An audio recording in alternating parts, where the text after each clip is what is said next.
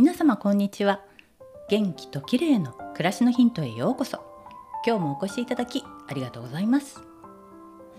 今日から4月新年度いかがお過ごしでしょうか。先ほど新しいベッドマットレスが届きました。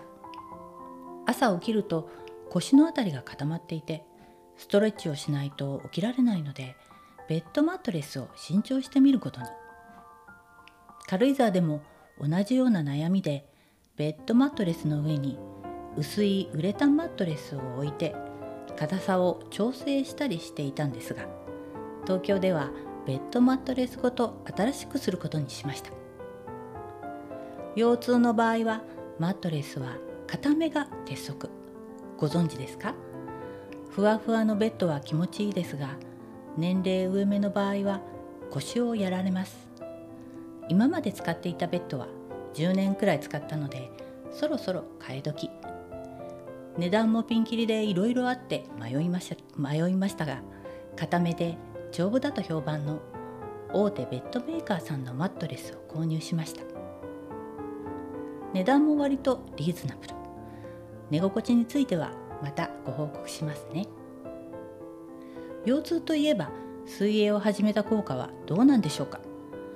クロールのコツもいろいろ分かってきて最初はもがいている感じだったのが水に乗って泳ぐことができるようになってきました。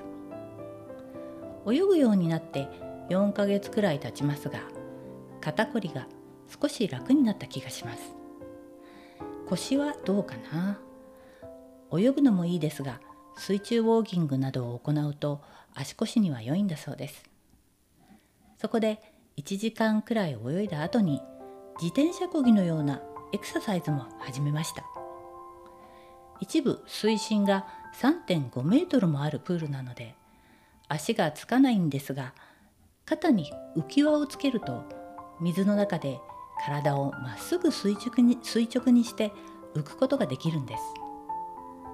その状態で足踏みとか自転車こぎのような動きをしながらエクササイズ。